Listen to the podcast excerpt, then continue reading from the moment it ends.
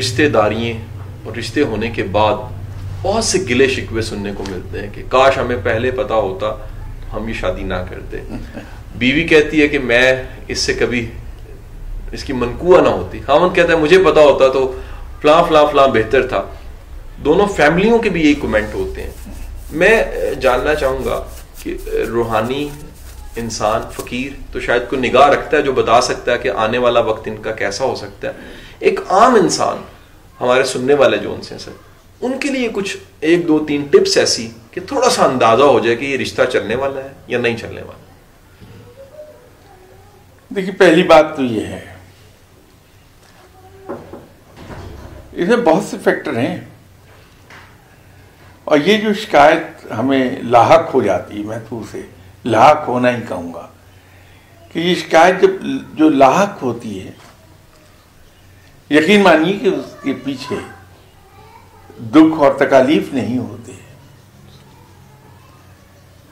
اس کے پیچھے صرف ایک وجہ ہوتی ہے کہ ہم نے توقعات بہت بڑھا لی ہوتی ہیں۔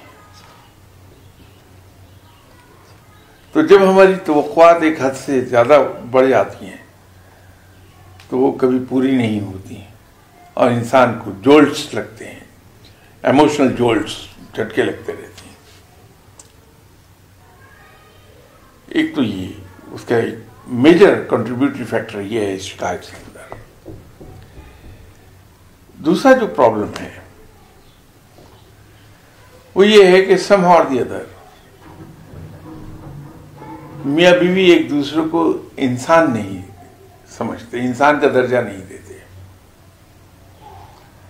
کیونکہ اگر میاں بیوی ایک دوسرے کو انسان کا درجہ دے دیں، بیوی یہ سوچے کہ میرا ہسبینڈ آخر کو ہے تو انسان۔ اور ہسبینڈ یہ کہے کہ میری بیوی تو انسان ہی ہے۔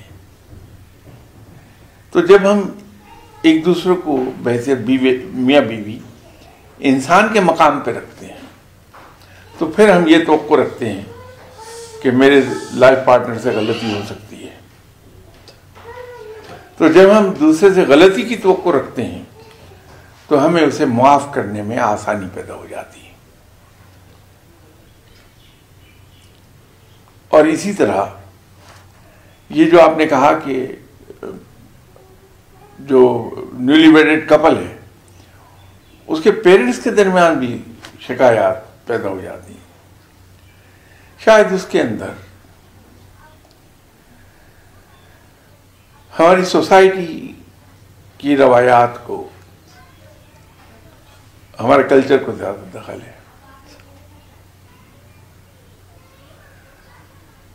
ہمیں یہ ہوتا ہے کہ ہم لڑکے والے ہیں۔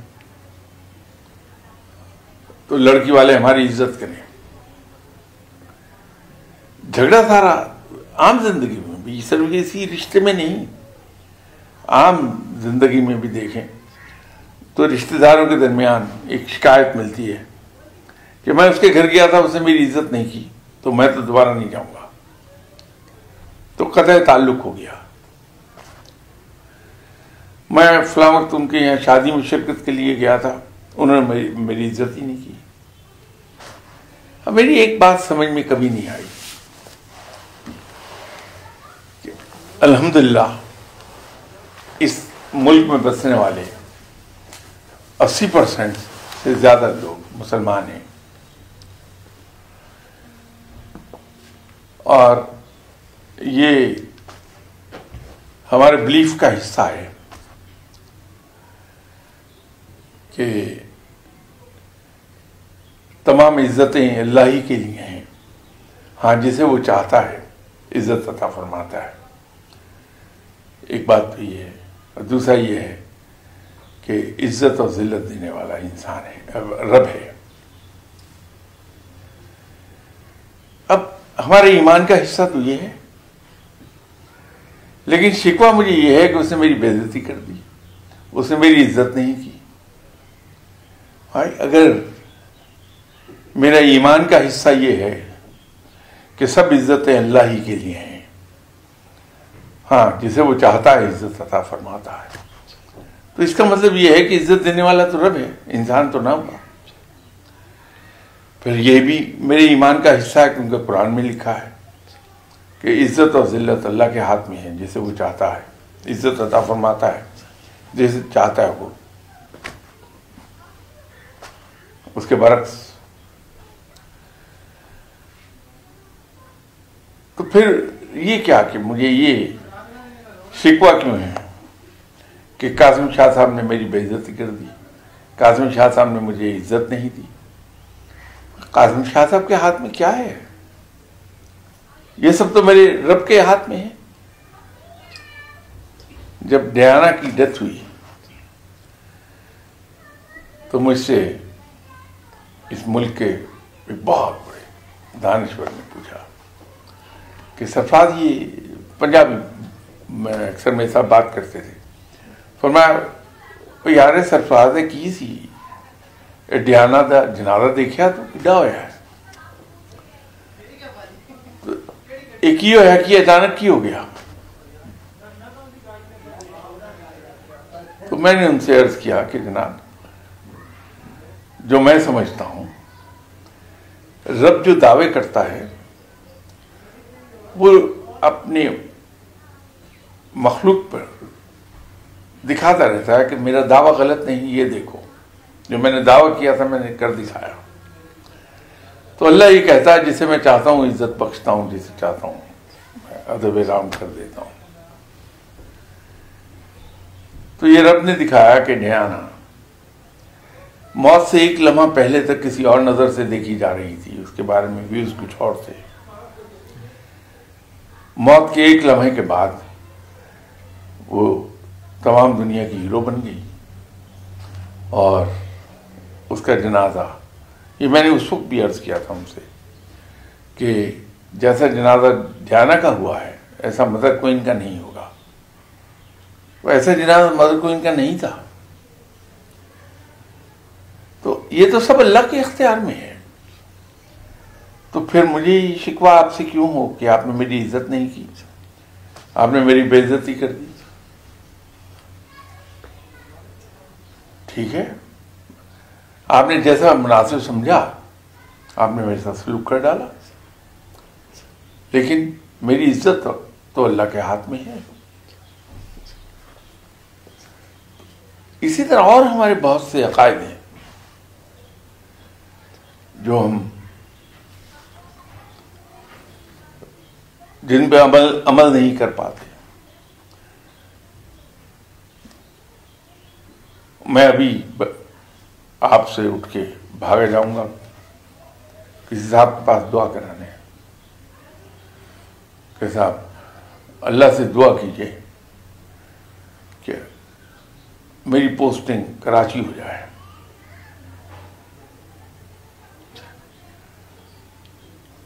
خود بھی اللہ سے یہ دعا کروں گا کہ یا اللہ، میری پوسٹنگ کراچی ہو جائے۔ اب جن صاحب کے پاس دعا کروانے کے لیے میں گیا ہوں، اگر وہ مجھ سے یہ سوال کر لیں کہ ٹھیک ہے، میں آپ کے لیے دعا کر دیتا ہوں کہ آپ کی ٹرانسفر کراچی ہو جائے۔ لیکن پہلے ایک چیز تو مجھے فرمائیے۔ کہ آپ کو یہ کیسے معلوم ہے کہ آپ کراچی جانا آپ کے حق میں بہتر ہے؟ کیونکہ میرے ایمان کے حد تک تو یہ ہے کہ یہ ہمارا رب جانتا ہے، بہتر جانتا ہے کہ ہمارے حق میں کیا اچھا کیا برا۔ اور یہ کہ یہ میرا، صرف میرا رب ہے جو روز اول سے لے کے روز آخر تک کے معاملات کو جانتا ہے۔ جو کچھ غائب میں ہے وہ بھی اور جو کچھ ظاہر میں ہے وہ بھی۔ آپ کو سرفراز صاحب یہ کیسے پتا ہے؟ کہ جب آپ کراچی جائیں گے تو آپ کے حق میں بہتر ہوگا۔ اس کا جواب میرے پاس نہیں ہوگا کوئی۔ تو ہم اپنی دعاؤں میں بھی اپنے لیے مشکل کا پہلو کیوں رکھ لیتے ہیں؟ کہ ہم رب تعالیٰ سے ضد کرتے ہیں کہ نہیں، مجھے میرا یہ کام ہو جائے، مجھے یہ مل جائے، میری فلاں جگہ پوسٹنگ ہو جائے۔ یہ ہم کیوں نہیں کر سکتے؟ کہ یہ باری تعالیٰ تو بہتر جانتا ہے کہ میرا یہیں رہنا بہتر ہے یا پوسٹ آؤٹ ہو جانا بہتر ہے۔ اور اگر میرا یہیں رہنا بہتر ہے، تو مجھے یقین ہے کہ تو وہ کرے گا جو میرے حق میں بہترین ہے۔ تو یہ نہیں ہوگا کہ پہلے دعا کرا لی، پھر اس کو انڈو کرانے کے لیے پھر دعا کرانے دوڑ جاؤں میں۔ تو جو کچھ اللہ سے عطا ہوگا وہ بہترین ہوگا۔